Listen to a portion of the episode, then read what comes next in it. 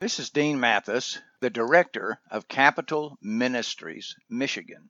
Today we're going to talk about plan to be blessed. Doesn't that sound like a great idea? There's a way you can plan to be blessed, and we find out the principles for that fact in Zechariah chapter 8. And it is a part of what we began last week.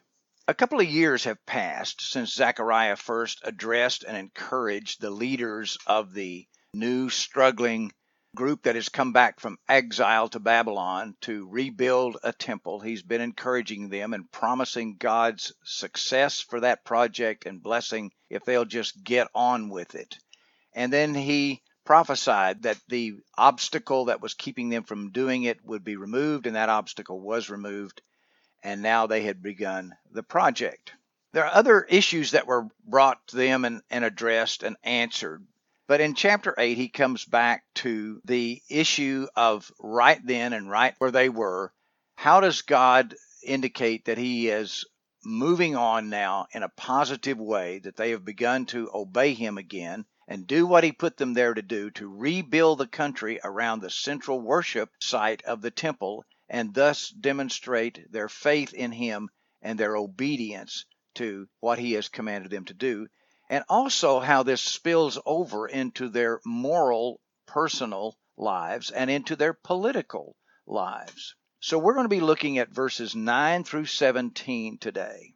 This is around 518 BC, 518 years before Christ came.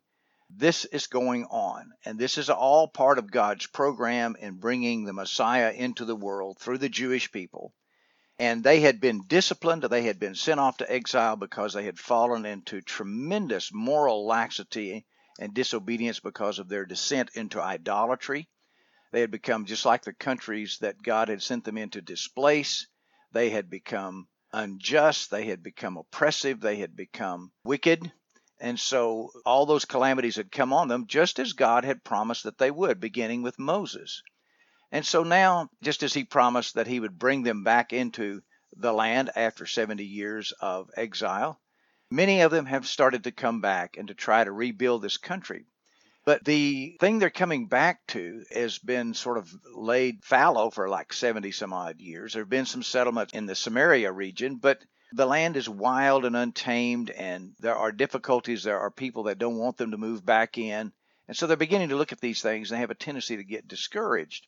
And so God is encouraging them to get with it because their immediate forefathers or grandfathers had been sent off to exile because of their disobedience to God's prophets. And now they're in a new day. A couple of new prophets have come along. And so if they want to show their obedience to God, they can obey the principles that the Bible has already given them, the Bible that they had at the time, and then they can now move out with the messages from these new prophets who have demonstrated that they really are speaking from God and they can find God's blessing. They can plan to be blessed.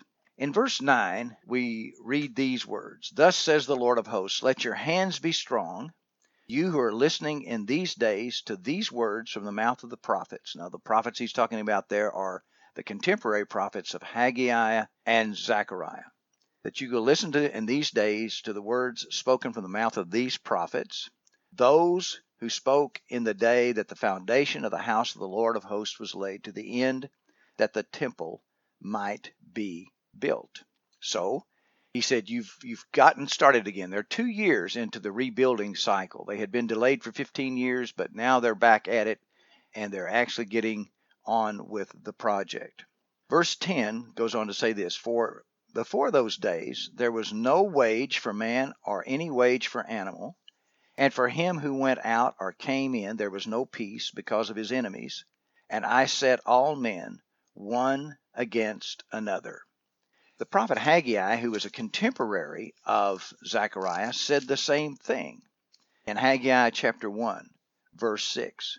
You have sown much, but harvest little. You eat, but there's not enough to be satisfied. You drink, there is not enough to become drunk or enough to become satisfied.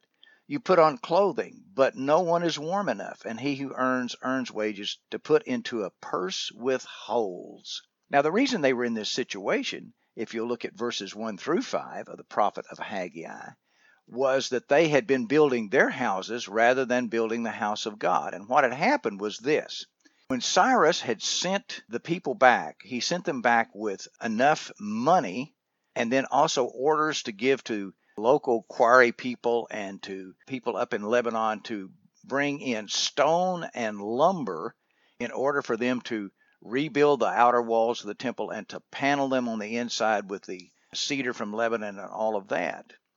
What had happened, and Haggai was pointing out, was that the people, during that period of delay, rather than continuing on to be obedient to God, had literally gone down and stolen lumber and stone from the temple. They had been taking lumber from the church, for crying out loud, and building their own houses. They had been taking what was basically public property, and not only that, things that had been set aside for sacred use and using it for their own purposes. And God said, because of that, you've got all of these issues that come before you. And there are three things that he names here there is unemployment, there was a problem with external enemies, and then there was internal strife. Does that sound familiar? Is there a connection between our spiritual relationship with God, our moral behavior, and whether or not we live in a society that is blessed or not, where positive things happen. Do you possibly think there's a connection? Because the Bible clearly teaches there is. And if you just addressed problems politically or economically or coercively, you aren't going to get at the real problem, which is spiritual and moral in its context. Well, he now goes on to say, because you have repented, you've changed your mind about that behavior, you've brought some of that stuff back, you have begun to be obedient to God and to get on with the job of rebuilding this culture by rebuilding, first of all, the worship center of this country, demonstrating by that their faith in God. He said in verse 11 of Zechariah chapter 8, But now I will not treat the remnant of this people as in the former days, declares the Lord of hosts. I'm not going to treat you people in the way that what happened to your forefathers because they were in disobedience and I had to keep my word and send them away in exile as I said I would if they weren't going to obey me and they become just like everybody else. But now you've come back and now you've begun to be obedient to what I sent you back here to do to rebuild the nation. And I know the nation has shrunk from a, an empire that was in the glory of David and Solomon's day that covered all of modern day Israel, the northern part of Jordan, all of Syria, all the way up in influence almost to the Euphrates River. It was a huge empire, not exactly of all that was under their control, but all that was under their tremendous influence. But they had peace and they had prosperity uh, during that 80 year period. But now it's been reduced to a little country that's about the size of the city of Lansing, Michigan. It's just not very big, and they're having to start all over again with a small group of people to rebuild this country. But God says, don't look at your size, look at me, look at my capabilities. I've brought you back here from exile.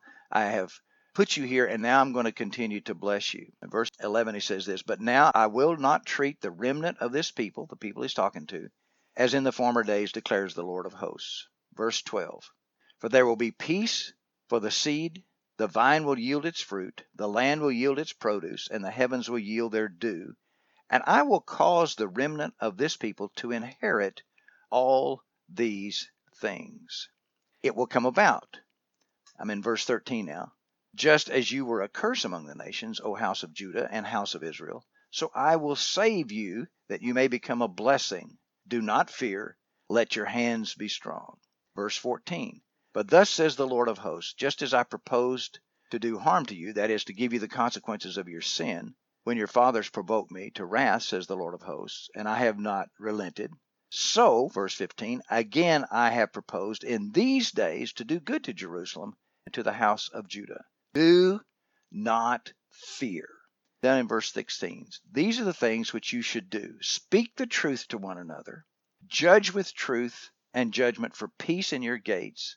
Verse 17, and let none of you devise evil in your hearts against one another, and do not love perjury. For all these are things I hate, declares the Lord. Now, God says, if you would like to make a plan to be blessed. I'm already pouring blessings out on you. Some of the consequences of that unholy trinity of unemployment and economic issues that cannot be solved, of enemies from without plaguing you, and strife from within as you bicker and fight with each other, those are all correctable as you turn to me and my strength comes into your life and into your heart and into your mind. And I can protect you from external enemies I can protect you from eating each other alive. And when that happens and you begin to live with equanimity and honesty with each other, you will have economic prosperity and I will bless your land because of that. Now that you're paying attention to me and trusting in me and worshiping me and establishing once again this new thing in the world, reestablishing the temple worship, then I am going to bring about blessing to you. And he said, here are some things that you can kind of use as a checklist to see whether or not you're planning to be blessed or not. And these are the things that you do. Number one, speak truth to one another. When you talk to each other, tell the truth. Don't lie to people. Don't lie to your colleagues. Don't lie to your opponents. Speak the truth to one another. We live in a day in which there's an awful lot of lying and squabbling and debate over who's telling the truth and who's not telling the truth and it creates strife in our culture. It creates strife in people's personal lives, and it hasn't changed on all these last 2,500 years. It's still the same old issue. And God says, if you want to be blessed, don't do that. And then he said, judge with truth and judgment for peace in your gates. In other words, when you make decisions and value judgments, what you're looking for is to bring about harmony, reconciliation, peace, and equity for everybody. You want to do the truth and you want everybody to be equally benefited. We, you don't want to be cheating each other with the way you negotiate with each other and the way you craft your laws. In verse 17, he said, Also, let none of you devise evil in your heart against one another. Don't be plotting to get even. Don't be plotting to win every time. And do not have this desire for revenge and that sort of stuff. In other words, look toward your fellow human beings in a peaceful way. The New Testament says it this way as much as within you lies, be at peace with all men. Try to find out common ground. Try to find a way to continue a conversation in truth with a real attitude of fairness on everybody's part. And I guarantee you that most of the economic and other issues that you face will take care of themselves because you'll be dealing with each other in fidelity and in honesty. And then he says, and do not love perjury. Now, perjury is lying in court, lying under oath, lying to twist justice. And it is a felony in our culture. And every day we know the consequences of what happens when people commit perjury. But there's also personal perjury that people commit. And then there's media perjury that people commit. And God said, I'm not going to bless that. Then notice this real sobering statement from God. For all these things, these things that he just listed, these are things I hate, declares the Lord, the I am, Yahweh. Folks, you don't want to be on the wrong side of things that God literally has openly and pointedly said, I hate this. God is not going to bless it. God is going to bring it to defeat. And God said, You're not going to win. So let's summarize. The reason why they're back now with just a tiny fraction of the territory they once held, the reason why they are under Gentile domination rather than being the triumphant, glorious kingdom of David and Solomon's day. All of that came about because their grandfathers had lived for hundreds of years in spiritual rebellion against God, and they had become as wicked and as crooked and as corrupt as the nations around them. They were not behaving the way that God said they should behave as He gave them the laws from Moses and when they weren't behaving a certain way, it meant that they weren't believing a certain way. They were not really believing in God as the only God. And they were not worshiping Him and allowing His Spirit to control their lives. That just was not happening. And so, as God had promised to Moses and then later warned them through the prophets that came along, like Isaiah and Jeremiah and others, he promised that he would discipline them. He's never going to remove his covenant from them, but he's going to discipline them. But he also prophesied that a king would come along by the name of Cyrus who would give them the right to come back to the land. Isaiah prophesied that 150 years before it happened. And that's exactly what came to pass. And so now they're back there. But once they'd gotten back there, they had been delayed in getting on with their work. They had had some enemies, but those obstacles have been removed. And now here they are. And God is saying, because you've begun to do the work again, they've been at it for now about two years. Don't quit. Don't lose heart. You see, sometimes when we change our mind and we repent, we get right with God, and we start doing things the way we should be doing them. After a while, we begin to get a little tired of that. It becomes routine. And we need these reminders from the Word of God that there are just ordinary days in life in which we just are sort of walking along. And those days are just as important as the times of inspiration and the time of warm fuzzies and all of that stuff that just a plain old ordinary day is a great thing. It's a great gift from God. And just p- continually plodding along, doing the right thing day in and day out is a special kind of spiritual work. It's a special kind of blessing that comes into our lives. And God is saying, don't get tired at this point. Don't quit doing the right thing. Now, we look around us, and oftentimes in the short term, it looks like the bad guys win. The people who lie, the people who are manipulative, the people who do plot schemes and launch them against people and ruin lives and careers. The people who do that stuff look like they are getting away with it. They look like they're doing pretty doggone well. But I have news for you. They're not. And God has a promise for those people. He says, There are things that you do to each other that I hate. And after a while, God calls everybody to account. God brings everything to light. Now, some of that may not happen even in this particular lifetime, but in the world to come, in the final judgments of God about your life personally, there's not going to be any escaping the fact that God is going to be very, very open about where you stand with Him. Now, the beginning point is exactly the beginning point that they were called to do, which is to turn to the Lord in faith. That is, being convinced that it's true, that what He says He will do, He will do. And when you turn in faith to Him and you receive the gift of eternal life by grace through faith because of the finished work of Christ, then you're on your way to being greatly blessed beyond your imagination. The ultimate goal of God is that your life will be a blessing to yourself to others. And then something that will give him great delight because the way he works in this world is he blesses other people through us, and he blesses us through the life and ministry and work of other people.